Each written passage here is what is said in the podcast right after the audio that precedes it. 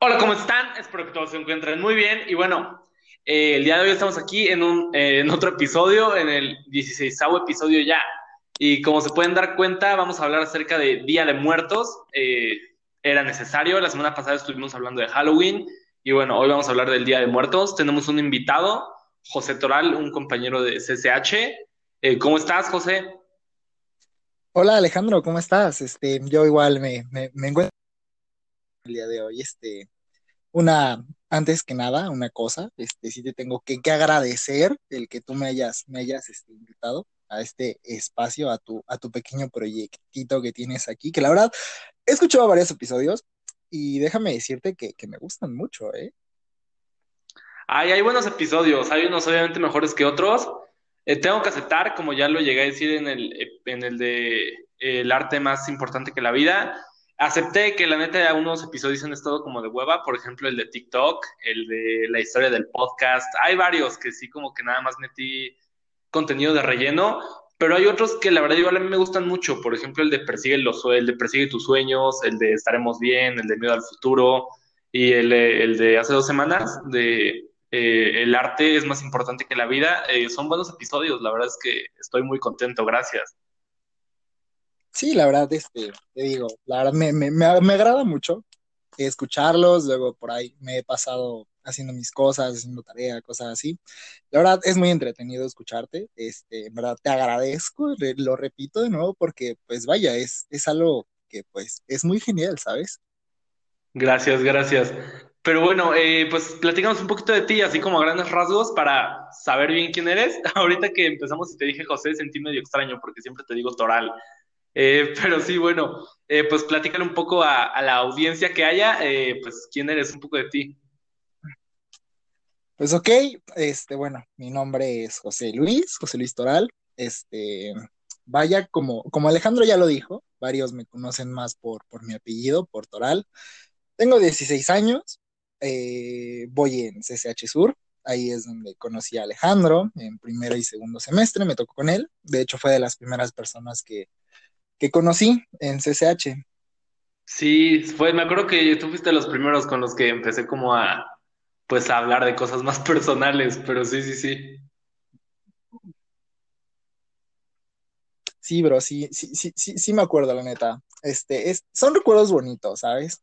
Pero bueno, ya este, yendo más, más allá, sin, sin, ir más allá más bien, este, bueno, este, supongo que, que no me tengo que presentar más. O sea, ya dije lo, lo, lo, lo básico. Pues va. Eh, y bueno, eh, como ya lo mencioné, vamos a hablar de Día de Muertos. Estamos muy cerca que sea pues Día de Muertos y creo que es hora de ir hablando de este tema. Eh, ¿Te gustaría explicarnos un poco a grandes rasgos qué es Día de Muertos? Ok, pues bueno. el Día de Muertos es este, una festividad mexicana que se lleva haciendo ya a lo largo de varios siglos en un origen prehispánico prácticamente. Los mexicas fueron los que empezaron esta, esta tradición, esta hermosa tradición que, bueno, para mí es de las mejores tradiciones que tiene, que tiene México, si no es que la mejor.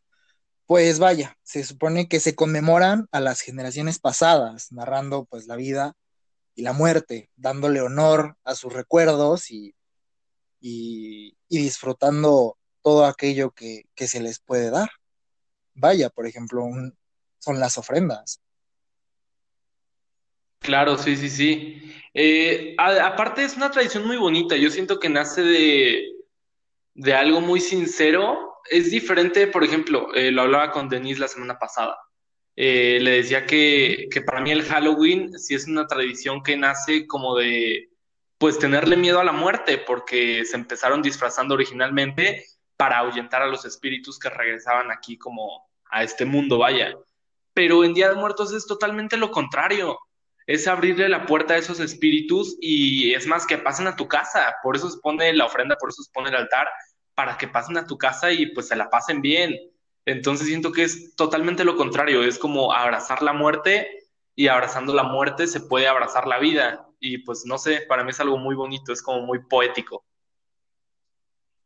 Sí, sí, sí, claro. De hecho, pues como te digo, esta tradición es de, la época prehispánica. Y pues en esa época la muerte era, era motivo de cultura prácticamente, o sea, siempre que, alguien fallecía en esa época, lo, lo envolvían en, pues en lo que es el petate y le hacían fiesta prácticamente, ¿por qué? Pues para, para alumbrar su, su vida hacia, el, hacia lo que es el Mictlán, que es el inframundo este, mexica. Claro, sí. La verdad, sí es una, sí es una festividad muy bonita, más que nada por, por cómo se festeja en varios pueblos aquí en México, tanto en la Ciudad de México, como en Michoacán, como en Jalisco. En verdad, es, es algo muy hermoso para mí. Sí, es algo muy hermoso. Además, eh, pues eh, es patrimonio de la humanidad. Ya la UNESCO desde 2008 la nombró Patrimonio de la Humanidad y es algo pues muy chingón porque, eh, como ya lo mencionamos, es como de origen mexicano. Y pues sí, es más que nada eso. La muerte es solamente un síntoma de que hubo vida.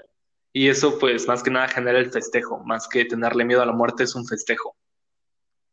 y bueno, como lo mencionaba mi compañero, pues hay, hay muchísimos lugares donde se celebra de demasiadas maneras, obviamente dentro de México pero hay celebraciones muy, que están ya muy arraigadas, eh, pues en la sociedad, ¿no? Yo, para ser sincero, no soy una persona que, que celebre Día de Muertos a final de cuentas. O sea, sí me gusta, disfruto estas fechas, están cool, pero pues vaya, nunca pongo, en mi casa jamás ponemos ofrenda, eh, y pues sí, no es algo que festejemos. Eh, tú, por ejemplo, Toral, si lo festejas en tu casa, ¿cómo se vive? Bueno, pues la verdad no va más allá de lo pues habitual, de lo que normalmente vemos en, cualquier, en cualquier casa. es prácticamente el poner la ofrenda, poner el altar a los, a los seres queridos, este, hacer comida, dejarle las cosas que le gustan. Claro, también es, aquí en mi casa es, es muy la tradición de poner lo que es incienso en el copal y todo ese asunto, la verdad, es, es algo muy padre sí se siente como que ese ambiente de, de, querer que regresen aquellos familiares que se fueron ya hace rato, ¿sabes? Pero la verdad, te digo, no va más allá de lo que normalmente se ve. Sí, claro, de lo normal, vaya. Porque, como les digo, hay muchos lugares donde sí, o sea, la celebración sí va más allá de solamente poner una ofrenda en tu casa y ya. Realmente es una cultura que se tiene ya muy, bueno, como les mencionaba, arraigada, ¿no? Por ejemplo, un ejemplo que tengo aquí eh, es el barrio mágico de Mixquic. Eh, es, un, es un pueblo de San Andrés Mixquic eh, que está en Tláhuac, en la delegación. Y ahí es algo, se hace algo muy bonito porque desde el 31 de octubre en este barrio se empiezan a, decorar, pero así, no solamente así como que poner adornos bonitos, o sea, se decoran muy cabrón los, los panteones, las tumbas. Entonces todo esto se celebra, se celebra del 31 de octubre al 2 de noviembre y el, panteón se llena de cirios, de flores, de velas, se realiza una alumbrada con la que los muertos se supone que van a encontrar el camino que deben seguir para encontrarse con los vivos. Así, pues sí, es todo esto se hace en el centro del cementerio porque ahí es donde se encuentra todo. Hasta eso es, es este, muy gracioso, bueno, se me hace muy gracioso. Ajá que la película Coco. Sí. ¿Cómo lo pinta? ¿Cómo, cómo las personas llegan, ponen su, ofrenda, la flor de cempasúchil, las, las velas y alumbran literalmente un panteón. Y es, y es algo muy bonito porque al final de cuentas capta muy bien el significado de lo que en verdad es el Día de Muertos, de de poner el camino de Flores de Cempasúchil para alumbrar su, su, venida y que, que prácticamente lleguen al lugar correcto. Sí, sí, sí. Eh, de hecho, pues obviamente era un tema del que quería hablar de la película Coco. Siento que, que, es algo que se hizo muy bien, a pesar de que no es una película de origen mexicano. Es una película que está muy bien hecha y es algo muy bonito. A mí, sinceramente, me hizo llorar a ti. Yo, pues la verdad, también sí, sí solté una que otra lágrima, pues vaya, sí, sí, sí tuve como que un, recuerdo de aquel, de aquel ser querido que se fue ya hace, ya hace algún tiempo, y pues la verdad, sí es una película que, que a pesar, como tú dices, de que no es de origen mexicano, capta muy bien la esencia, en verdad, de, de lo que significa Día de Muertos para nosotros. Aparte tocan un tema que se me hace súper interesante y, y no sé, o sea, como que se me hace muy bonito pensarlo. Por ejemplo, ¿tú le tienes miedo a la muerte? O sea, ¿le tienes miedo a morir?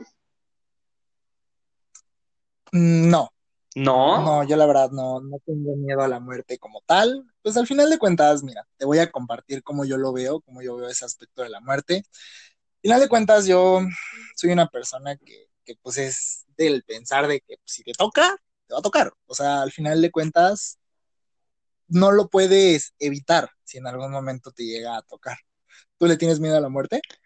Pues mira, no sé si decir miedo, pero, pero pues no, gracias, no me quiero morir, evidentemente.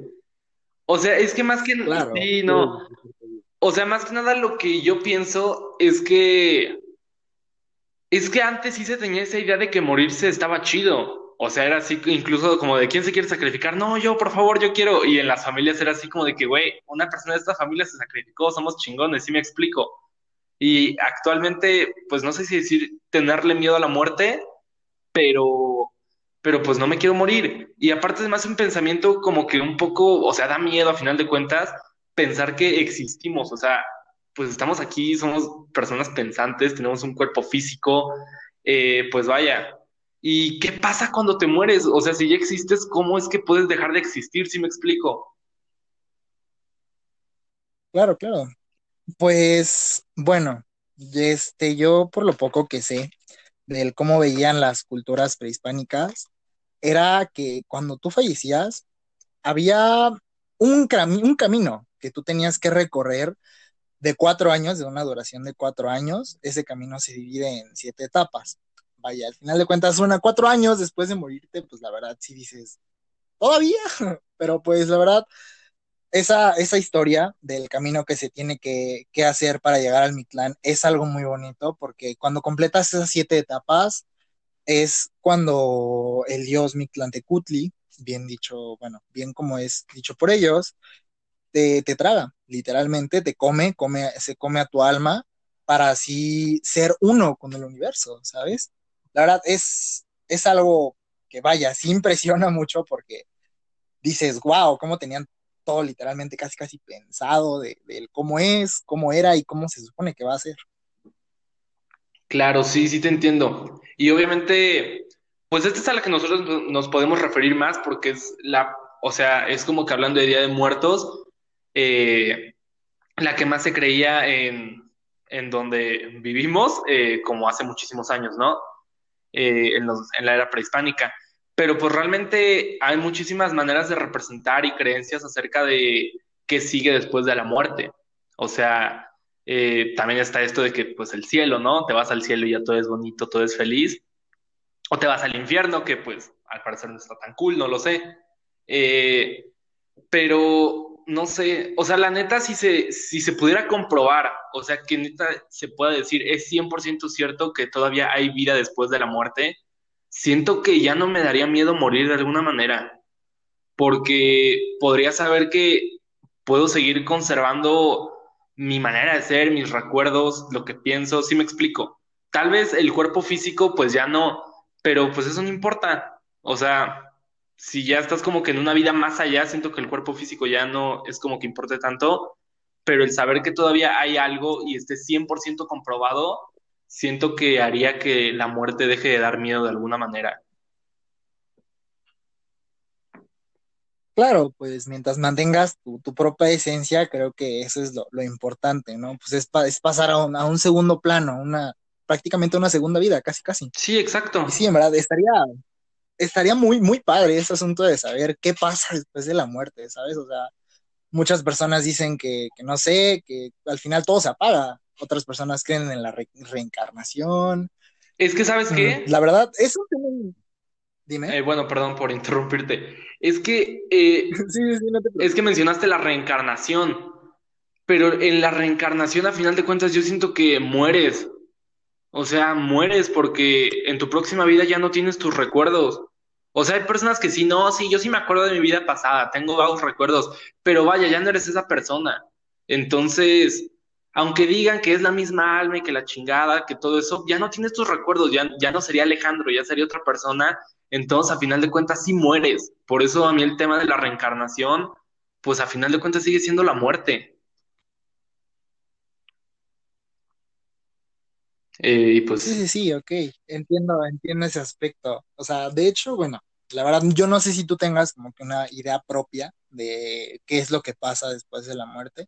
Yo una de la idea que llegué a adoptar también en algún momento fue esa, de la reencarnación, de, de no sé, de tal vez no reencarnar en una persona, sino reencarnar a lo mejor en un animal, ¿sabes? En una planta, hasta eso, pues, o sea, hay, hay posibilidades muy, muy grandes. Y pues sí, como dices, la verdad sí sería como que sigues conservando tu alma, pero ya no es tu propia identidad. Tu identidad murió cuando tu cuerpo físico lo hizo, ¿sabes? Y, y pues vaya, ahí sí estaría como que muy, muy extraño el asunto. Sí, o sea, la... ¿A ti te gustaría conocer, o sea, si ese aspecto de la, de la reencarnación fuera verdad, ¿te gustaría conocer tu vida pasada? Pues claro, a quién no, siento que sería algo muy interesante. ¿A ti no? ¿A ti te gustaría? Pues no sé, siento que hasta cierto punto sería, sería por morbo, ¿sabes? O sea, por decir quién fui, o sea, nada más, nada más por eso, no por saber qué hice, sino, sino quién fui, qué tipo de persona fui, dónde nací, güey, o sea, porque, no sé, a lo mejor en mi vida pasada nací en, en Rusia, güey, pues, y pues ahorita estoy en México y vaya, gran diferencia, ¿verdad? Sí, no, pues un chingo.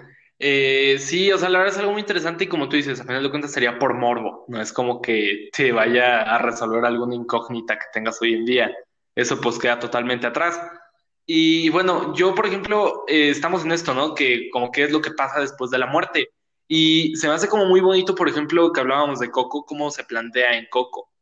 Porque, pues, o sea, obviamente es una película animada, lo que quieras, pero pues no mames, o sea, si realmente así es la vida después de la muerte, qué chingón está morirse, o sea, ni siquiera trabajaban ni nada, es así como que vives chingón y ya, así me explico? Claro, pues de hecho, o sea, para muchas personas la muerte es literalmente ya la gloria, o sea, que para muchas personas morirse es casi casi lo mejor que te podría pasar. Y, y en verdad, y como te lo plantea la película, Coco es algo muy bonito. O sea, es algo que dices, wow, o sea, vives prácticamente en plenitud, tu alma vive en, en plenitud en el otro mundo, siendo feliz, siendo alegre, prácticamente regresando cada 1 y 2 de noviembre a ver a tus, a tus seres queridos. Y pues vaya, es, la verdad sí sería muy chingón que así fuera, ¿sabes? Claro, sí, sí, sí. Y también, por ejemplo, todo esto, o sea, ahí como lo representan, que realmente, pues lo que decimos, la muerte no es la muerte, sino más bien la muerte, o sea, la muerte realmente es el último recuerdo tuyo. O sea, cuando las personas te dejan de recordar, cuando ya no hay nadie que te recuerde en el mundo, ahí es cuando realmente mueres.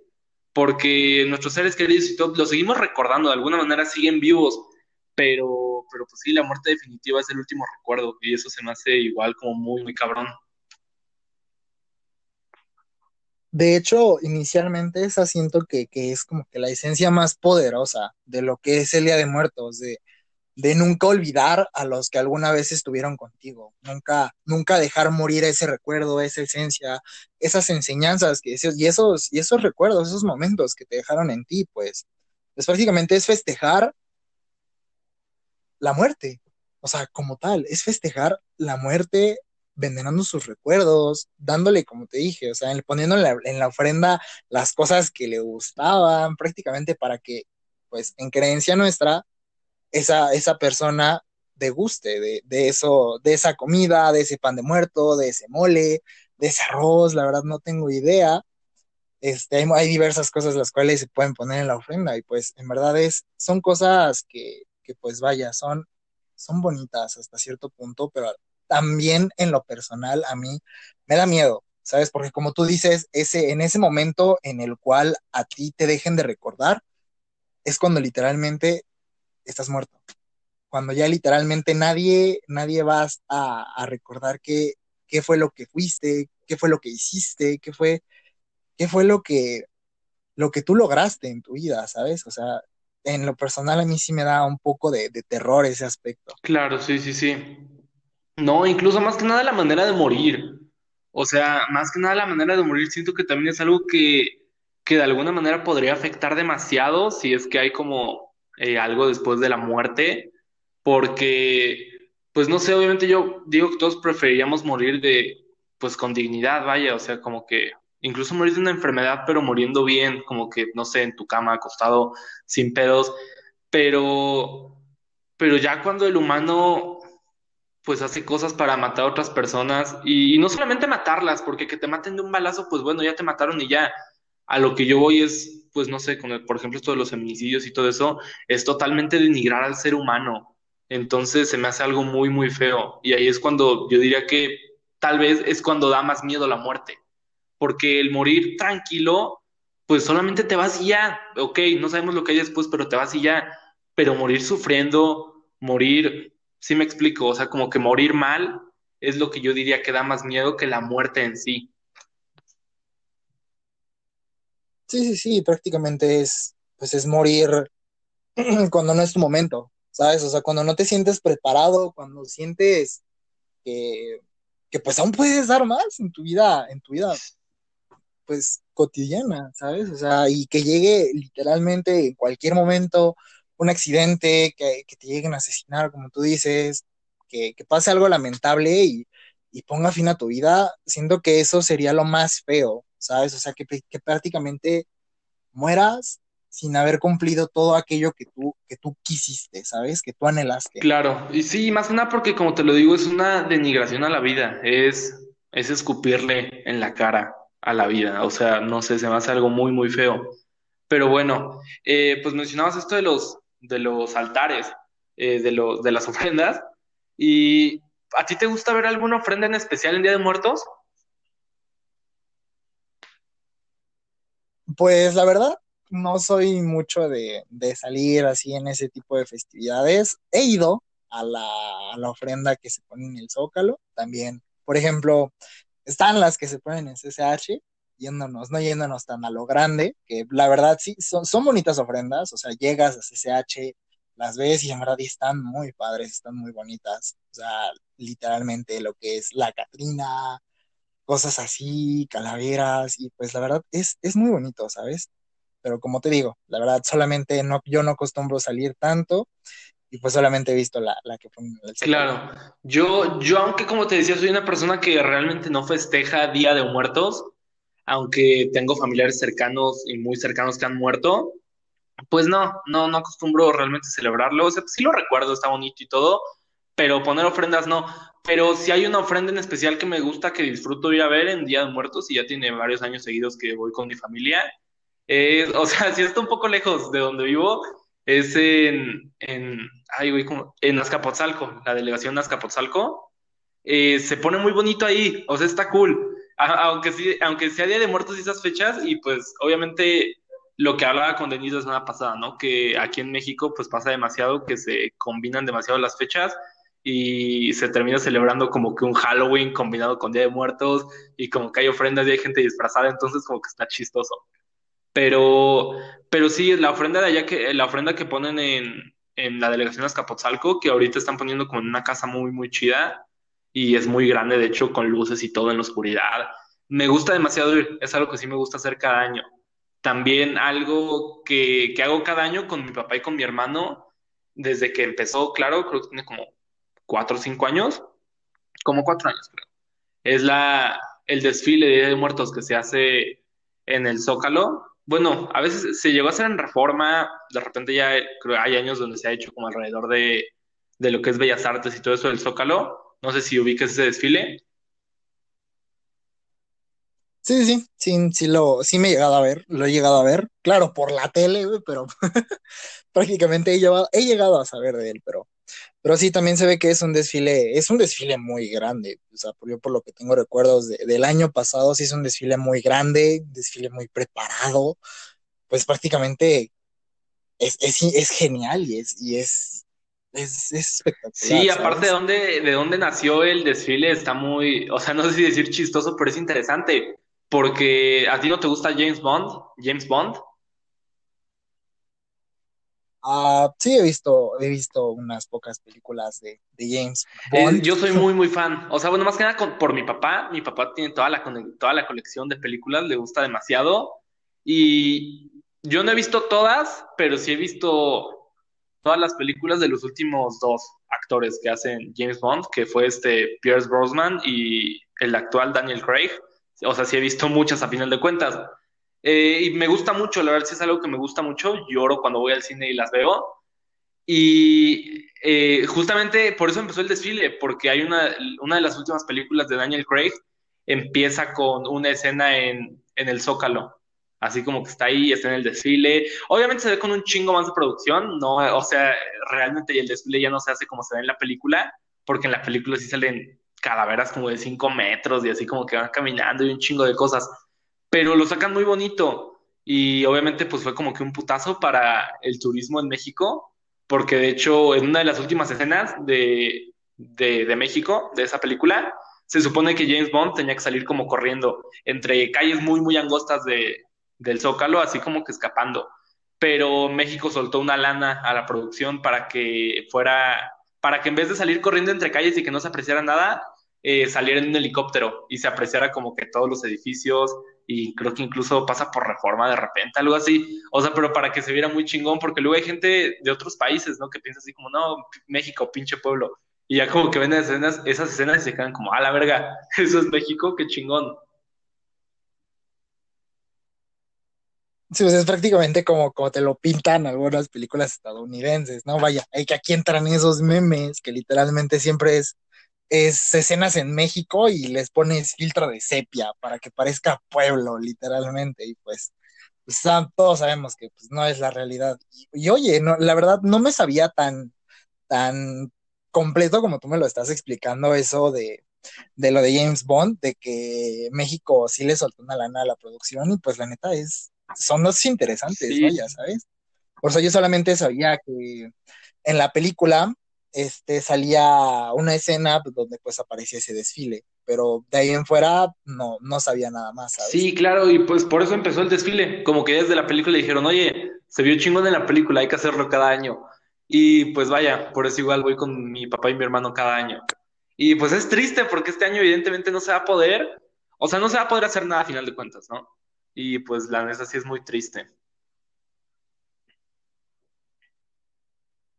Es que hasta cierto punto pues es interesante, ¿sabes? Porque, pues como tú dices, pues vaya, este asunto de, la pandemia, del confinamiento, obviamente, aparte de que ha, ha, mermado muchas cosas, esta, esta celebración pues literalmente sería completamente diferente. No habría como normalmente lo hay en varios pueblos de, de Michoacán, de Oaxaca, de Jalisco, pues lo que son fiestas como tal, porque pues en, como tú dices, hay una diversidad de formas de, en las cuales festejarse y este año prácticamente no se va a poder, porque pues vaya, COVID-19. Sí, sí está de la chingada. Y o sea, es eso, o sea, más que nada como que al estar encerrados, ya ni siquiera sientes ese ambiente bonito de Día de Muertos, de Halloween, de lo que sea. O tú lo has sentido, tú has sentido así como que en alguno de estos días, como, güey, qué chingón, estamos en octubre, mes del terror. Pues la verdad no, ¿sabes? O sea, prácticamente lo siento como, como un mes cualquiera, como si, como si estuviera en, al principio de todo este asunto. Sí, la... ¿Sabes? O sea, es algo que, que pues no se siente como tal. Ese, esa, ese también, ese, ese sentir que tú digas, güey, tengo emoción tanto de disfrazarme como de, no sé, poner ofrenda, güey, cosas así, pues ya no se siente. Prácticamente es, es un, oh, vaya, estamos en octubre. Claro. Bueno. Y o sea, bueno, saliéndonos un poco de este tema de Día de Muertos, eh, es algo que me gustaría preguntar. Tú, por ejemplo, ¿cuándo crees que, que ya como que se termine el coronavirus, el coronavirus, que ya podamos incluso regresar a la escuela y todo? Brother, la verdad no tengo, no tengo ni la más mínima idea. Yo, yo mucho tiempo me, me sostuve que, que ya para, yo decía por ahí por las épocas de mayo, que, que, que, no, que, que por ahí para diciembre ya, ya se arregla todo ese asunto, pero no, ya vamos para dos meses, o sea, estamos a dos meses de diciembre y, y aún sigue la chingada todo este asunto, o sea, pues la verdad yo siento que, y ojalá, en verdad espero que, que pues el siguiente año, tal vez, no sé, la primera mitad o hasta hasta eso, pues no sé, sabes, principios de año, pero en verdad es, son cosas que digo, ya, ya por favor que se acabe esto. ¿Tú cuándo crees que, que se acabe? Yo me atrevo a decir con cierta seguridad que vamos a empezar poco a poco a regresar a, la normalidad a partir de a partir de, de mayo más o menos. Sí, sí, sin pedos. Yo, yo digo que sí, porque lo de la vacuna eh, AstraZeneca ya se va por, a, bueno, si todo sale bien, aunque está saliendo muy bien, se supone que se va a aprobar a final de año, entonces pues va a empezar la producción, ponle tú que tres meses, el primer trimestre del año es con lo que se calcula, y pues se va a empezar obviamente poco a poco a vacunar a la población, y evidentemente los últimos vamos a ser personas como tú y yo, porque pues somos jóvenes. Eh, primero se va a empezar con personal de salud, que personas de supermercados, etcétera, adultos mayores, pero yo creo que sí, a partir de mayo ya como que se va a empezar a regresar poco a poco. Pues ojalá, bro, porque la verdad esto de, de, de, o sea, el tan siquiera pensar que vamos a estar un año literalmente encerrados en nuestra casa sin poder salir como tal libremente a, algún lugar, pues sí está, sí está muy denso el asunto, la verdad. Te digo, yo, yo la verdad sí espero que ojalá sea como tú dices, que, todo, que todo vuelva a la normalidad, pues prácticamente lo más pronto posible, ¿sabes? Pero pues bueno, al final solamente son, son, son palabras, bro. Y, eso es lo que a mí me, molesta hasta cierto punto porque digo, ¿por qué no se puede hacer realidad? ¿Por qué, ¿Por qué ahorita no puedo ir a, a CCH a disfrutar mi último año, a disfrutar esta época que es, que pues es lo que es Día de Muertos, lo que, o sea, todo ese asunto, ver las ofrendas, ver cómo todos se disfrazan, o sea, ¿por qué, ¿por qué no puedo? ¿Sabes? O sea, es como que esa impotencia de decir maldición, o sea, güey, quiero, pero. Sí, claro, chingada madre, a final de cuentas. Y o sea, es que es muy triste. A mí la verdad luego sí me bajoneo un poco, sí como que me pega duro de repente. Más que nada porque yo en lo personal, cuando empezó el año, lo que fue como enero, febrero y marzo, lo sentía así súper cabrón. O sea, como que nunca se sentía, güey, este como que va siendo el mejor año de mi vida, a la verga. Te lo juro. O sea, porque en enero como que empezó bien, creo que los primeros días de enero, o bueno, el último día de, diciembre más o menos, de, bueno, del año pasado, estábamos terminando de grabar el video de minutos a horas. Entonces, pues como que la vibra, se, la vibra se sentía bien chingona, teníamos el EP listo para que saliera, salió como a final de enero, y como que todo iba muy bien, o sea, como que había, había varios amigos eh, de mi secundaria en enero, como que me los encontré en una fiesta y empezamos a hablar otra vez, estuvo cool. Después febrero, como que acaba de salir el EP, y fue la, la tocada en mi casa, que de hecho no veniste, ¿verdad? Esa vez. Sí, no, no pude ir, una disculpa por eso. Tenía, tenía que pues hacer varios asuntos, aparte, por lo poco que recuerdo, mm, no me querían dejar, porque pues traía como que algunos problemillas por aquí, pero pues la verdad, una disculpa. No, no, te preocupes, eh, cuando... Ajá. Pero brother, lo, lo, o sea, por lo poco que vi que, que publicaron y todo ese asunto, se vio que estaba muy padre, ¿sabes? También, vaya, yo te lo, te lo digo como tal, alguna que otra canción de tu, de tu banda me gusta, o sea, sí son, son, son, buenas, también me, me agradan, la verdad. Y pues vaya, este, en ese aspecto de que dijiste, vaya, los voy a invitar, bla, bla, vamos a tocar, bla, bla, la verdad, me hubiera gustado ir, pero pero como, te digo, varias canciones de tu, de tu banda sí, sí me agradan, ¿eh? verdad. Sí, estuvo chido. O sea, y pues eso voy, como que febrero está muy chingón. Y después, o sea, bueno, después nos fuimos a paro, bueno, estuvimos todo ese tiempo de paro y estaba como que medio chido. Ya de repente cuando empezó a hacer mucho tiempo ya no estaba chido, pero al inicio sí estuvo como que chingón el paro, ¿no? Y después como que llegó marzo, vive latino y eso, y realmente como que después del Vive Latino, el lunes que siguió, ya fue que empezó la cuarentena y sí fue como que un alto a todo y se sintió bien de la chingada. O sea, incluso nos agarró grabando el, el retórica segunda parte, ya lo estábamos grabando. Y tuvimos que dejar de grabar como un mes, algo así, y después tuvimos que continuar como las voces y eso, pero pues fue algo muy triste, o sea, incluso al retórica segunda parte no le fue tan bien como al primero, no le fue nada bien a comparación y siento que fue obviamente también por estragos de la cuarentena. Por eso ya también hemos sacado nuevas canciones. Yo sí tenía pensado sacar más canciones en la segunda mitad del año, pero no, no tenía tanto sentido porque les iba a pasar lo mismo que al segundo EP. Así que pues espero retomar el próximo año.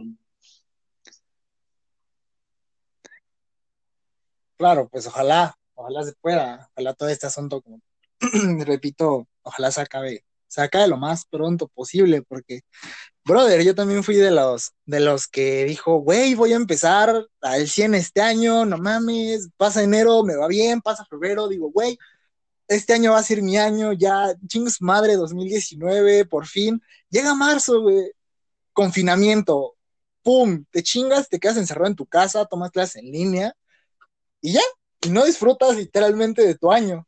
Y es como de, me chingó todos mis planes, güey, o sea, digo, yo era de esas personas que, que, la verdad no me fue tan, tan padre el 2019 y quería empezar este año con toda la actitud y pues, mírame. Míranos a todos en nuestras casas. Sí, la neta, sí. Se me hace muy chistoso esto que acaba de suceder, porque yo escucho de repente muchos podcasts, me la paso escuchando varios episodios de diferentes, y algo que pasa demasiado en estas épocas de coronavirus es que aunque se esté hablando de algún tema diferente, se termina hablando del coronavirus y de la cuarentena y de estar encerrados. Siempre por algún motivo como que se termina hablando de eso en lo que escuches. Y ahorita acaba de pasar, estamos hablando de Día de Muertos y qué pedo, estamos hablando de la cuarentena. Eh, de alguna manera nada que ver, pero se me hace muy chistoso que suceda. Pues es que vaya, o sea, es prácticamente la, la, realidad que estamos viviendo. Y pues te digo, también lo que respecta de, pues, del Día de Muertos, sí, sí cambia mucho toda la cosa, porque bueno, para mí, en mi opinión, es la festividad más bonita que tiene México. O sea, la verdad es una festividad que te transmite un sentimiento muy cabrón, porque pues vaya, es, ves a las personas, te, te sientes identificado con sus sentimientos, de, de, decir que, extraña, que extrañan a alguien y cosas así. Y pues, güey, ahorita literalmente vi hace, hace poco que iban a cerrar los panteones, todo ese asunto, o sea, que prácticamente no iban a dejar a nadie ir a ningún panteón y que preferiblemente dijeron como tal, ¿saben qué? Quédense en su casa y festéjenlo. Sí, obvio. ¿Sabes? Y pues obviamente eso, eso rompe, como te digo, varias tradiciones que se tenían en algunos pueblos. Como, como tú dices, como tú mencionas, lo que es este San Andrés Mixquic, ahí en Tláhuac, que eh, aquí en la Ciudad de México es de lo, del, según yo, el último pueblo que, festeja de esa manera tan bonita lo que es el Día de Muertos, o sea, a lo mejor puede que haya más. Por ejemplo, está Xochimilco, pero siento que en Xochimilco más que nada es por, por los viajes en trajinera, ¿sabes? ¿Alguna vez, alguna vez he ido a, a las trajineras este, en estas Jamás en he ido en estas épocas ni en otras épocas, nunca he ido a trajas. De hecho, bueno, pues te, te platico rápido. Este se supone que en estas épocas, allá en Xochimilco, en las trajineras te dan un paseo literalmente en la noche por, por todo lo que es el lago y, te, van recorriendo pues todo el asunto y la verdad sí se siente como que ese ambiente medio, medio tétrico, ¿sabes? Digo, o sea, cada, cada, cada lugar tiene su manera de festejar, pero pues la verdad, esto del coronavirus rompe cualquier tradición que, que pues a pesar de que por generaciones y generaciones y generaciones se haya, se haya mantenido, lamentablemente no se va a poder festejar. Sí, sí está pues de la chingada, como ya dije, sí está Está feo. Y qué interesante, no sabía eso de, de trajas. Eh, te digo, nunca he ido. O sea, no sé, jamás, no sé, jamás he presentado la oportunidad ni como que lo he pensado. Y pues qué chido. También, por ejemplo, esto del Festival de la Calaca que se hace en las calles de San Miguel de Allende, eh, pues se pone muy chingón. O sea, a final de cuentas es como que un festival de Día de Muertos y todo, se le llama el Festival de la Calaca.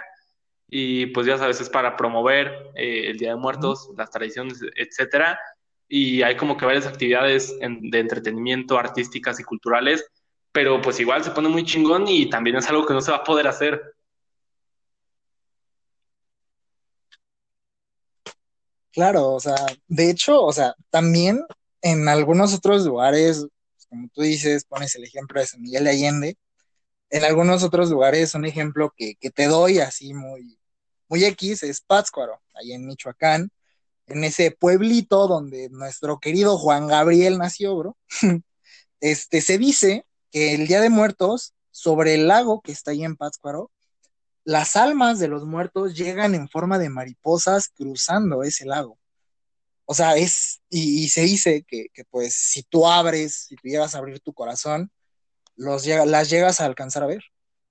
Y pues te quedas con cara de, wow, güey, o sea, son tradiciones que son, son padres. Otro ejemplo también que te puedo dar es este, en, creo que en Oaxaca, que se celebra la, lo que es la famosa muerteada, que por lo poco que yo llegué a ver, tiene ya más de 100 años de, de antigüedad esa muerteada, que es prácticamente un festival, el cual, como tú dices, este, se celebra lo que es el Día de Muertos, hay baile, en esa, en esa muerteada hay una obra de teatro también, la cual es, este, pues se da, se da en versos, o sea, los, los diálogos son puros versos, o sea, son, son cosas muy bonitas, la verdad. También tiene, tiene su propio significado y, y me, agrada. Espero yo, la verdad, en algún momento poder visitar alguno de esos lugares en, en, estas épocas, porque pues vaya, se ve que son, como su nombre lo dice, o sea, son, son, es, son mágicos esos momentos, ¿sabes? O sea, de los pueblos mágicos que... Claro, sí, sí, sí, son pues tradiciones muy bonitas. Tú, bueno, o sea, eh, tú, por ejemplo, tienes alguna historia así, no sé si decir de miedo, o sea, es que siento que se podría confundir, o sea, porque siento que también hay historias de miedo que pertenecen, por ejemplo, a Día de Muertos. Y son las que sienten así como que, pues, a final de cuentas, más mexicanas, ¿no? O sea, por ejemplo, si tú escuchas eh, hablar de la llorona o de chupacabras o de ese tipo de cosas, pues como que se te viene más a la cabeza Día de Muertos porque es algo mexicano. Pero si ya escuchas así como de monstruos extraños y no sé, ese tipo de cosas, pues ya como que se te viene a la cabeza Halloween, eh, de alguna manera. O sea, más que nada cuando se siente como que el asunto es mexicano y ya cuando se siente que es como que gringo, como que más eh, internacional, de alguna manera, no sé si me estoy explicando, es cuando ya lo podrías catalogar como Día de Muertos, pero tú tienes alguna experiencia así como, como que fea, así como que te haya dado miedo de alguna manera. Pues experiencia, uff, bro. creo que una, alguna vez en mi vida, Mm, la verdad ya tiene muchos años, yo tenía como siete años, hace diez años, este, wow, chingo de tiempo. Este, bueno, te explico rápido. Mi familia, de parte de, mi mamá, familia materna, la, mayoría vive lo que es allá en, pues en lo que es en Xochimilco, en lo que es este, Tizapán. Un saludo, si ellos están escuchando esto, la verdad. Este, pues una vez yo estaba en una fiesta, era ya de noche, este, la verdad, el ambiente estaba padre, todos estaban en su rollo, estaban platicando, yo estaba jugando con mis primos y recuerdo que pues un primo me dijo, oye, acompáñame a mi casa. Y yo pues, yo prácticamente le pedí permiso a mamá, me dijo que sí, bla, bla. Fui con él y pues su casa era dos, tres calles, pero eran calles que son de su vida, ¿sabes? Y pues ahí recuerdo que cuando llegamos a lo que es su casa, porque fuimos creo que por, por un control de Xbox, la verdad no me acuerdo, y llegamos allá a su casa y escuchamos, o sea, lo que es como tú dices, pues, la llorona, bro, o sea, no sé, la verdad, si en verdad fue, fue lo que creímos, o sea, solamente llegamos a escuchar como que un grito chillante, literalmente un lamento, y pues nos asustamos y, güey, patitas, ¿para qué las quiero, güey? O sea, literalmente llegamos en putiza a lo que es, este, donde estaba la fiesta de mis familiares, ¿sabes? Pero, pues la verdad, de ahí en fuera, o sea, yo no he tenido como que una experiencia así muy terrorífica, como tú dices, o sea, claro, o sea, hay, hay una gran diferencia en lo que es, pues, te lo pongo así como tal, Freddy Krueger y, y el charro negro, ¿sabes? O sea, uno es de Halloween, uno es más estadounidense y otro es más propio, una leyenda mexicana. Eh, has tenido alguna? ahorita te digo, o sea, me gustaría como hacer un comentario de lo que acabas de contar. Fíjate que eso lo llegué a hablar con mi papá acerca de escuchar así como que lamentos o cosas así que uno podría pensar que es la llorona. Y fíjate que esos son de los que me dan más miedo. ¿Por qué? Porque pues realmente no sabes de dónde viene el grito. O sea, siento que está como que incluso muy chingón pensar que puede ser algo como la llorona. O sea, pero cuando es, o sea, me imagino que el grito al que te refieres que escuchaste fue así como un lamento, o sea, como que un grito que no sacas como que normalmente de la garganta, que ya es así, incluso como que un último grito de desesperación, ¿no? Sí, o sea, bueno, sí, sí, sí, la verdad, este, rápido te, te cuento que hay muchas personas, este, por ahí afirman, es algo muy popular, que cada vez que, que tú escuchas un lamento así, si lo escuchas cerca, es porque se supone que está lejos, o sea, la llorona está lejos.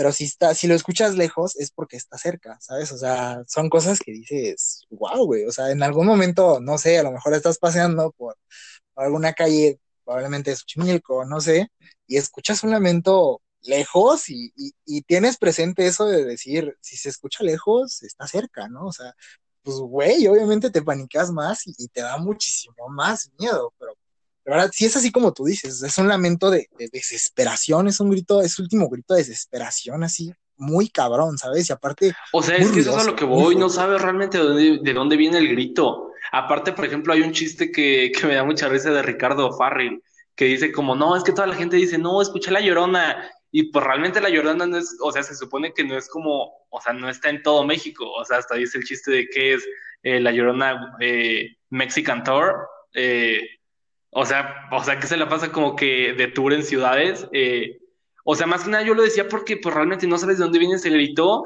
y puede ser de una persona que le estén haciendo daño. Sí me explico. Y siento que eso da más miedo. O sea, da, más miedo la neta. Puede ser de una persona que no sabes que le estén matando, que le estén haciendo algo. Y siento que da más miedo la neta. Eso lo llegué a hablar con mi papá y pues sí, la neta sí me da más miedo eh, que llegue a ser alguna persona, más que la llorona incluso. Pero sí, bueno. Sí, sí, sí, ese saber, o, esa incógnita de decir, güey, pueden que están matando a alguien, yo aquí, no sé. O sea, sí, es algo, eh, yo realmente, o sea, es que hay una experiencia que tengo como que, eh, como que muy metida en mi cabeza desde que soy pequeño, pero neta no se va nunca. Y se la llegué a platicar a mi papá y me dijo que no, que estaba loco, que seguro lo soñé, pero se me hace muy curioso porque te juro que la tengo como que demasiado vívida en mi cabeza. Eh, mi familia de parte materna es de Michoacán, de un pueblo mágico llamado Tlalpujagua. Eh, ese pueblo es muy conocido porque fabrican eh, esferas y pues en Navidad y todo es como que muy visitado para comprar esferas. Entonces, vamos, bueno, tiene ya demasiado que no voy, pero pues vaya, cuando era muy pequeño eh, vamos, íbamos mucho, pues íbamos seguido, ¿no? El punto es que donde estaba la casa de, pues de allá donde nos quedábamos, que vivían unos primos de allá, algo así, eh, no está así como en el pueblo, en el pueblo de Tlalpujagua, está como en las afueras, o sea, ya está como que más metida en el bosque, ¿sabes? Hay como que igual unas que otras casas, y hay vecinos, hay por ahí una tienda cerca, pero pues ya son como que esas casas que nada más es un camino de casas y alrededor hay puro bosque, puro, puro bosque, ¿sí me explico? Entonces, pues sí me daba algo de miedo, pero es como que esa sensación de sentir chido, así como que a la verga, sí da miedo, pero se siente chido. Y, la casa, sí, exacto, o sea, como que dices, ah, no mames. Aparte de que la casa, no, o sea, no es una casa así tal cual, actualmente ya se están construyendo una casa atrás, bien así como casa de tres pisos y todo, la está haciendo mi tío, pero la casa, pues normal desde siempre, es literal así como que un terreno que está como protegido con tablas de madera que de un buen, de una buena patada las tiras sin ningún pedo. Entonces, y como que hay ahí plantas y así, y lo demás ya es así como que unos cuartos. Igual las, las, las puertas de madera y así, igual de una patada chingona las rompes. ¿Sí me explico? Entonces como que sí da miedito. Y en algún punto tengo un muy vago recuerdo de que en la noche, así como en la madrugada, estaba parado en el camino del bosque con un tío, algo así, con mi tío creo, no sé, y como que veíamos que en el camino venía caminando una persona que tenía como que muy iluminada la cabeza, y como que venía caminando y yo estaba parado en el camino viéndola, y como que llegan mis tíos, no, métanse, métanse, no, va, va, a llegar y va a pasar por aquí, nos va a ver, no sé qué, y pues evidentemente, probablemente, pues no creo que haya pasado, ya me dijeron que no, que estoy loco, pero se me hace muy curioso porque tengo ese recuerdo tan arraigado. Y igual varios, o sea, como que siempre que iba ahí a ese lugar, en la noche soñaba que afuera había como lobos, o sea, me los imaginaba así como perros gigantes, ¿no? Así como lobos ahí afuera y como que incluso estaba nada más esperando a que alguien saliera. Y aparte estaba, está de la chingada porque es de esas casas que, que el baño no está ahí en los cuartos, que tienes que salir y tienes que pasar así como que una parte de pasto y así para llegar al cuarto que es el baño, ¿sí me explico? Y en algún momento mi papá, Sí, sí. eh, esa sí es real, esa sí es totalmente real. Eh, mi papá pues fue en la noche al baño. Creo que yo todavía ni nacía, o no sé, estaba muy, muy pequeño. Pero pues fueron ahí y mi papá fue en la noche al baño. Eh, ni prendió la luz ni nada, nada más fue así porque pues dijo, ya voy rápido a la chingada. Y está atrás de la casa, o sea, aparte de que tienes que salirte de los cuartos y pasar así como que pasto y así para llegar a ese cuarto de baño aparte tienes que pasar un pasillo que está como, eh, te pasa atrás de la casa, ya ni siquiera es como que enfrente de los cuartos, es atrás. Entonces dice que cuando pasó el, cuando cruzó ese pasillo, de repente sintió como que una presencia enfrente de él, así, pero muy cabrona, y algo le empezó a gruñir, así como si fuera, o sea, igual está la creencia que era un coyote, pero pues sí estuvo medio extraño. O sea, como que algo enfrente de él le empezó a gruñir, pero muy, muy cabrón y que se sentía que estaba la presencia enfrente de él. Y mi papá, pues como eh, se pone bien loquito, le empezó a gritar groserías, pero así groserías muy, muy cabronas, y se puso como loco, y ya como que lo escucharon gritando y así, y fueron a prender la luz, y pues ya como que de repente no vio nada, como que salió corriendo, como que no sé, pero pues dice que sí estuvo muy extraño.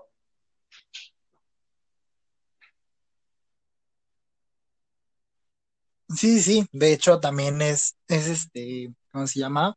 Este, es algo muy popular, el que, bueno, muchas personas dicen que cuando tú sientes la presencia de algo, sien- sientes así, cosas así, lo más factible que puedes hacer es este, es decir, decirle groserías, ¿sabes? O sea, la verdad es algo que yo he escuchado de muchas personas, la verdad yo no tengo idea a mí, este, te digo, yo nunca me ha pasado una experiencia como que así.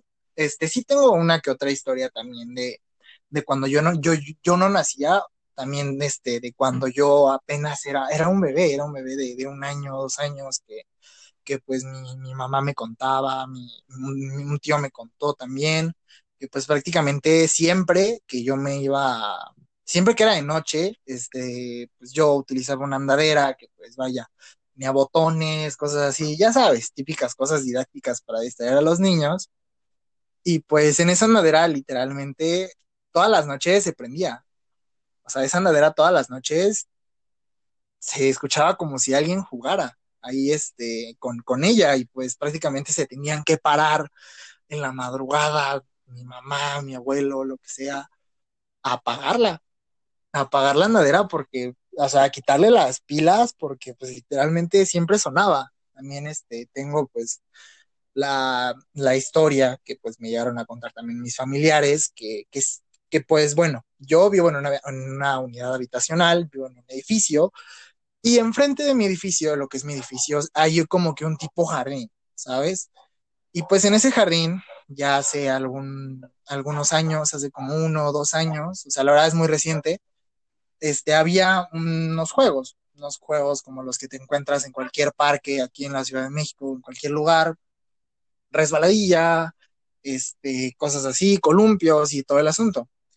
Y dicen por ahí que, que pues en las noches, en la madrugada, obviamente cuando yo estaba pequeño, siempre veían a una niña que, que se columpiaba en los, en los juegos, o sea, una niña mmm, pequeña, típico del vestido blanco, cosas así, o sea, y pues vaya, la verdad, yo, yo me quedo impactado porque pues digo, bro, no, la verdad no tengo idea, o sea, sí, sí me llegan cosas como que a la mente de, de decir, la niña va a jugar con mis juguetes, no sé, cosas así. La verdad sí me llegaron a, a, decir como que esa expresión de no manches, de que no mames, la niña jugaba con tus juguetes, güey, la chingada. Y pues es como de, pues denso, ¿no? O sea, la verdad sí son, sí son experiencias que te digo, a mí nunca me han llegado a tocar, pero si me tocan, sí serían, sería muy, muy interesante. Sí, sí, verdad. sí da miedo, la neta.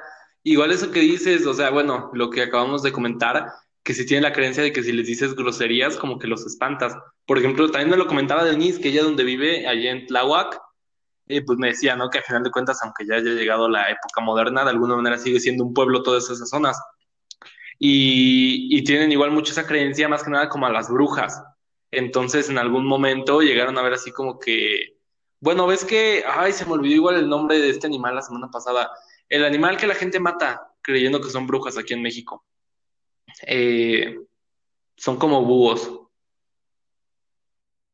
Las lechuzas, igual se me olvidó la semana pasada. Ah, las lechuzas. Sí, pero las lechuzas. Dice que sus abuelas cuando ven lechuzas les empiezan a decir de groserías para que se vayan. Así, o sea, ven una lechuza y que las empiezan a insultar para que se vayan. Y pues no sé. O sea, igual mi papá es muy creyente de eso, por eso te digo que empezó como a gritarle groserías a, a eso que pues no sabe bien qué pasó ahí en Tlalpujahua. Pero mi papá es, es cirujano. Entonces, cuando era joven, pues sí tuvo eh, que irse a lugares, a pueblos, tuvo que irse a pueblos a hacer el servicio médico en algún momento de su vida cuando estaba más joven. Estuvo como un año viviendo en un pueblo de San Luis Potosí, pero neta, esos pueblos, pueblos, o sea que, que viven como 100, 200 personas y todos se conocen, y aparte hace, no sé, hace más de 20 años, bueno, hace como 20 años supongo, sí, más o menos, hace como 20 años, eh, ni teléfono había, dice que solo había un teléfono y que estaba ahí como que en la entrada del pueblo y siempre que le hablaban a alguien mandaban a un niño a avisar a la casa donde estaban hablando. Entonces, pues eran pueblos y en algún momento lo llegaron a mandar a Chiapas, eh, literal, así como que en la selva, dice, eh, pues ahí en una, en un servicio médico que había. Y lo mandaron y había una enfermera que, o hay alguien que lo chingaba luego y le decía que no, que ahí en la noche se aparecían niños, que porque pasaba demasiado esto de que llegan embarazadas y los niños mueren, entonces pues se quedan como que ahí atrapados en el hospital. Entonces dice mi papá que luego le pasaba que estaba ahí en la noche y sí se escuchaban ruidos muy, muy extraños, porque él se quedaba solo, solo en ese pequeño hospital, eh, porque pues no tenía dónde quedarse y se quedaba solo ahí en la noche y luego escuchaba ruidos bien extraños, entonces se encerraba y, se ponía a gritar insultos, así como loquito se ponía a insultar, insultar, insultar. También, o sea, son como que netas situaciones muy, muy extrañas que en algún momento, estando creo que igual ahí en Chiapas, llegó una embarazada en la noche. Eh, llegó una embarazada que iba a dar a luz y pues algo salió mal, se complicó, el niño pues no iba a nacer, o creo que nació muerto, algo así. Entonces llamaron rápido a un padre para que bautizara al niño y pudiera, pues ya sabes, llegar al cielo y no se quedara como que atrapado. Y de hecho mi papá es es padrino de ese niño. O sea, mi papá fue padrino de un niño que murió y fue padrino rápido así para el bautizo express que le hicieron. Entonces, pues vaya, sí son creencias que, pues no sé, son como que muy locas. No, no locas, pero pues no sé, te hacen sentir extraño, te dan como que ese sentimiento, no sé, si me explico, ¿no? Sí, sí, sí, o sea, ese, ese miedito por ahí que te rasca ahí con, la- con la uña, no sé, sí, sí te entiendo, porque pues te digo, la verdad, este, sí me han llegado a contar varias experiencias de ese tipo y pues dices, wow, güey, o sea, es hasta cierto punto, hasta por morbo, te dan ganas de querer Claro, sí, vivir sí, sí. alguna cosa de esa, ¿sabes? Por saber cómo se siente, pero pues bueno, al final de cuentas, creo que bueno, como tú dices, tocando el tema de las, de las lechuzas, eh, creo que, pues vaya, eh, hay muchas creencias respecto a varios animales, este, cosas así, y pues la verdad, no sé, hasta cierto punto es feo, porque vaya, yo digo que, pues la verdad es como muy injusto, ¿sabes? El, el decir que, pues, muchas personas han llegado a, matar animales creyendo que, que pues, son brujas, como tú dices, creyendo que pues son una cosa que pues simplemente tal vez yo no sepa o, por lo que vemos, pues no lo son, ¿sabes? Pues son vidas también, pues sí es como que, bueno, en ese aspecto yo sí me siento como que muy, muy no sé, de decir, güey, pues qué feo, la neta, que, que mates animales creyendo que son que son brujas, creyendo que son de mala suerte, el caso de los gatos, que pues vaya es lo más conocido del mundo, que este, cualquier gato negro que tú te encuentres es cuestión de mala suerte o es una bruja. Y nada más por eso lo apedreas, lo pateas o, le haces de cosas. Y pues la verdad sí está, sí está horrible. O sea, pero pues bueno, al final te digo, cada quien en, eh, en su propio juicio pues tiene sus propias creencias respecto a eso, ¿sabes? Hay creencias alguna vez, alguna vez, en algún momento que pues lleguen, lleguen a ser a lo mejor muy, muy locas, ¿no? O sea, muy, muy más allá de, de, lo que normalmente llegas a escuchar y pues creencias que son, que pues pueden llegar a ser también pues, claro. lo más popular. Sí, hay, es que también ¿no? hay muchas como leyendas, muchos mitos en torno a todo esto. Por ejemplo, aquí tengo una que se me hace como que chida. La voy a leer, la voy a leer, está, está cool. Eh, se llama Los caballitos del Cuanajo. Es de Michoacán. Mira, dice, existió una familia en el pueblo de Cuanajo que tenía una hija pequeña y un cierto día, pues la niña falleció. Y como es lógico, los padres estaban muy tristes y dolidos. Eh, pasó el tiempo y el Día de Muertos se acercaba, entonces la madre de la niña le dijo a su esposo que deberían prepararse porque tendrían que hacer tamales para darle eh, a los que llevarían a los caballitos a su casa el Día de Muertos. Entonces, días antes del Día de Muertos, el hombre salió de su casa y se fue al cerro a buscar madera. Eh, y pensaba quedarse varios días hasta que después del Día de Muertos, pues no quería ver a nadie en su casa la noche de la celebración. Llegó entonces el Día de Muertos y el señor que se encontraba cerca del panteón comenzó a cortar la leña, cuando de pronto una rama le cayó encima dejándolo atrapado y sin poder moverse de la espalda para abajo. Después de varios intentos decidió esperar a que pasara alguien para pedir ayuda. La noche comenzó a caer cuando de pronto comenzó a escuchar que alguien se acercaba. Se oía como un grupo de gente. Cuando van a una fiesta platicaban en voz baja y el hombre comenzó a gritar por ayuda, pero nadie le respondió. Él siguió gritando y nadie escuchaba. Entre la gente se, se distinguió para su sorpresa su compadre Manuel, quien había fallecido años atrás. Pasó toda la noche y, a la siguiente, y al día siguiente el hombre volvió a escuchar a la gente que regresaba del pueblo al panteón y escuchó cascos de caballos en el camino y de cómo la gente regresaba feliz y contenta. Comenzó a ver la gente que regresaba con los caballitos de madera llenos de fruta, de flores y algunos llevaban pues muchas cosas, ¿no? Que iban recogiendo en el camino. Eh, y y claro, se dice que cada 2 de noviembre las almas de las personas regresan a este pueblo para ver a sus familias y para llevarse las ofrendas que las familias les preparan las alma, a las almas. Y es lo que llevan como en los caballos para regresar a, la vida después de, de la muerte. Y los últimos que van recogiendo lo que se cae de los demás son aquellos que la familia los olvidó y que ya no les ponen en un altar cada día de muertos.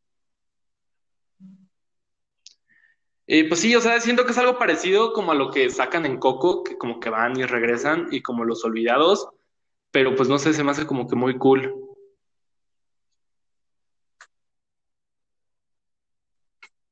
Sí, sí, sí, está, está, oye, sí está padre eso que, que acabas de leer, la verdad. De hecho, o sea, por ejemplo, bueno, respondiendo eso que tú dices de lo de, de lo de Coco, este, en varios pueblos de, pues, de México, pueblos mágicos, por lo que yo llegué a ver y me acuerdo que fue en un pueblo de Michoacán, que se acostumbra a hacer prácticamente arcos de flores de cempasúchil, o sea, totalmente llenos de flores de cempasúchil, y se dice que ese es como que el portal, o sea, los ponen obviamente en las entradas de los panteones, y se dice que ese es el portal de la, para la entrada de, los, de los muertos, ¿sabes? O sea, como que de, de ahí entran y de ahí salen también.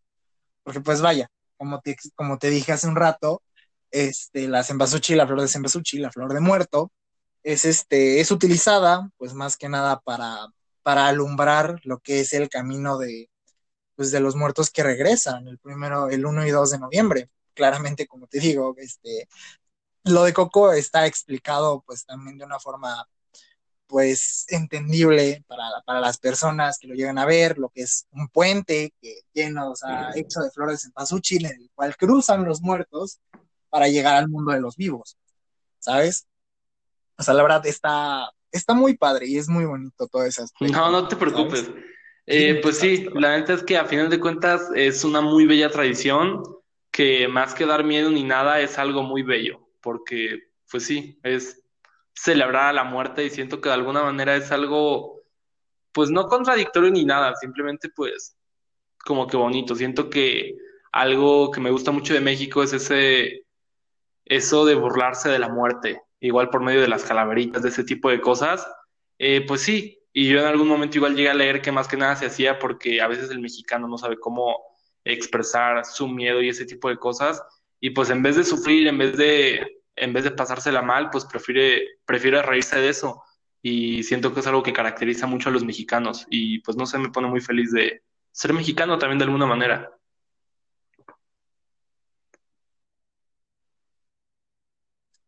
Claro, pues, o sea, es bien sabido que México está lleno de, de cultura en ese aspecto, ¿sabes? De celebraciones, cosas así. Un ejemplo que también de lo que acaba de pasar con el 15 de septiembre, como, como la, la, el gran festejo del grito, que pues repito lastimosamente, este año no se pudo festejar como otros años, pero pues la verdad, en México la cultura la que hay, aparte de que es vasta, es muy padre.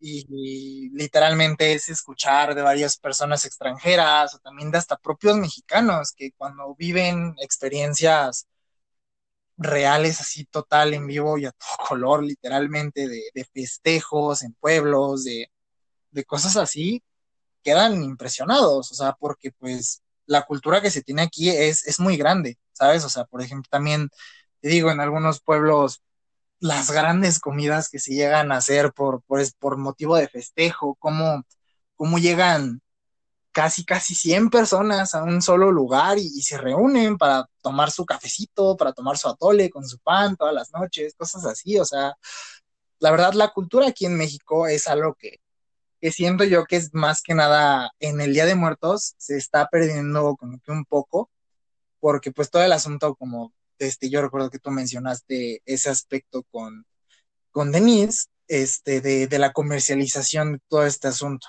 ¿sabes? O sea, lo que, como, como Halloween se mezcla con el Día de Muertos y cosas así.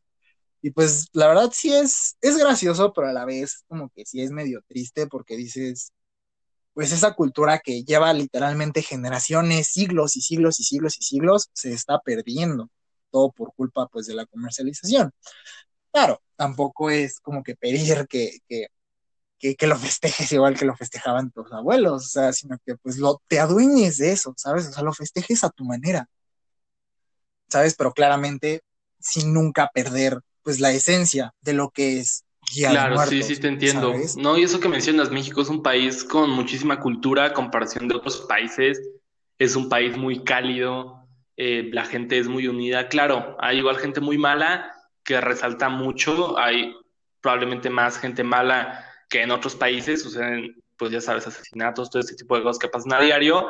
Pero también hay más gente buena que en otros países. Hay gente, somos más cálidos de alguna manera, somos más unidos y pues no sé, siento que es algo que igual de alguna manera hay que agradecer y estar orgullosos porque pues llegan muchísimos extranjeros y quedan sorprendidos con la cultura que hay. En otros países neta no hay ni tanta comida, ni tanta cultura, ni gente tan buen pedo. Entonces pues sí, es algo que de alguna manera hay que estar agradecidos. Y pues sí, yo creo que con eso terminamos el día de hoy. Eh, ¿O te gustaría agregar algo más?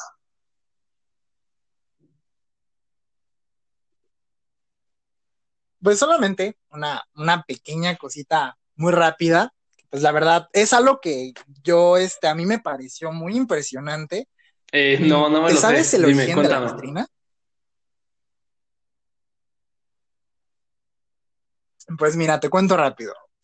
Se dice, bueno, que en el siglo, lo que es el siglo XIX, eh, pues claramente toda esta época de Porfirio Díaz, toda esta época de donde se vivía mucha tensión, donde en México no había tanta solidez políticamente hablando, pues como tú sabes, como muchos saben, eh, existían caricaturistas en los periódicos que pues prácticamente hacían burla a lo que pasaba en ese momento en el país. A día de hoy lo sigue, lo sigue habiendo.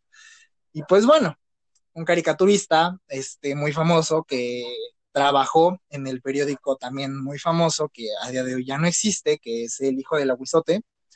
Este, el caricaturista José Guadalupe Posada eh, fue, es el padre de lo que a día de hoy es la Catrina, dando su primera aparición en lo que es el año de 1913, donde prácticamente le apareció en, en el periódico la, la, imagen de la Catrina. Pues prácticamente la, obviamente no la presentó como, como tal la Catrina, sino que lo presentó como una burla totalmente igual a lo que es este, a lo que en ese momento se le llamaban garbanceros, o sea que es también muy gracioso el origen de esa palabra, se supone que los garbanceros eran las personas que pretendían ser, este, ser alguien más, que no les gustaba ser, pues en ese momento lo que es mexicano y pretendían ser europeos, ¿sabes? Españoles, cosas así. Y, les decían garbanceros porque a los europeos no les gustaba comer frijoles, porque decían que los frijoles eran para los indios, ¿sabes? O sea, que los frijoles eran para las personas pues, indias, literal. y, y comían, y para sustituir lo que son los frijoles, comían garbanzo. Pues de ahí nació como que el término de garbanceros, o sea, lo que día de hoy se podría decir el término de white no sé, la verdad. Eh, malinchistas también se les podría decir. Y pues bueno, se supone que la Catrina era una crítica hacia, hacia ellos, hacia los garbanceros, hacia las mujeres garbanceras que literalmente pretendían ser alguien más. O sea, y, y le dibujó un sombrero muy al estilo europeo, pero sin embargo, no le dibujó absolutamente ninguna prenda más. De ahí, lo que es este ya Diego Rivera retomó el, el ¿cómo se podría decir? La esencia de lo que es la Catrina, el dibujo de, la, de lo que se debe la Catrina, lo que dibujó José, lo que dibujó José Guadalupe Posada, y la pintó. Este, lo que fue Diego, Diego Rivera le dio prácticamente esa esencia total de lo que es la Catrina y pues el Catrín, pintándola en el, ¿cómo se llaman? Pues en el mural que se llama Sueño de una tarde dominical. Vaya, eh, pues no sabía. Qué, qué, chingón. Gracias por, por ese gran aporte. Y pues sí, qué, qué chingón. Eh, bueno, nada más como para terminar, bueno, no, no te, esta es, obligatoria. Eh, ¿Alguna recomendación de canción y más o menos por qué te gustaría recomendarla?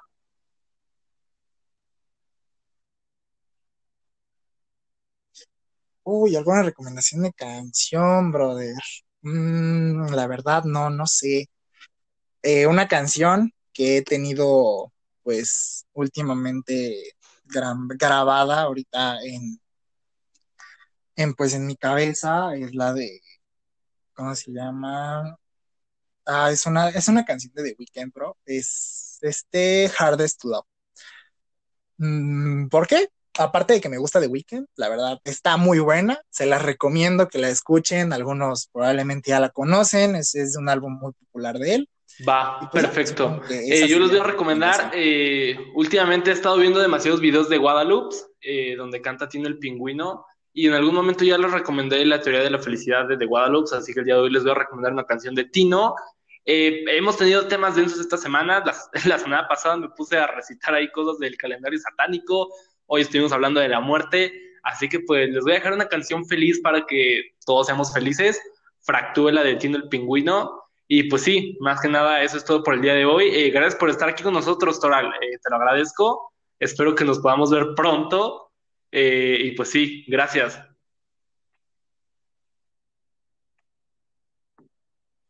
Pues igual, te lo, te lo repito como te lo dije al inicio de este podcast, este, muchísimas gracias a ti también por, por dejarme formar parte de este, de este proyecto tuyo, ¿sabes? O sea, en verdad te lo agradezco de todo corazón y pues ojalá, ojalá lo más pronto posible. Gracias y adiós. ¿sabes?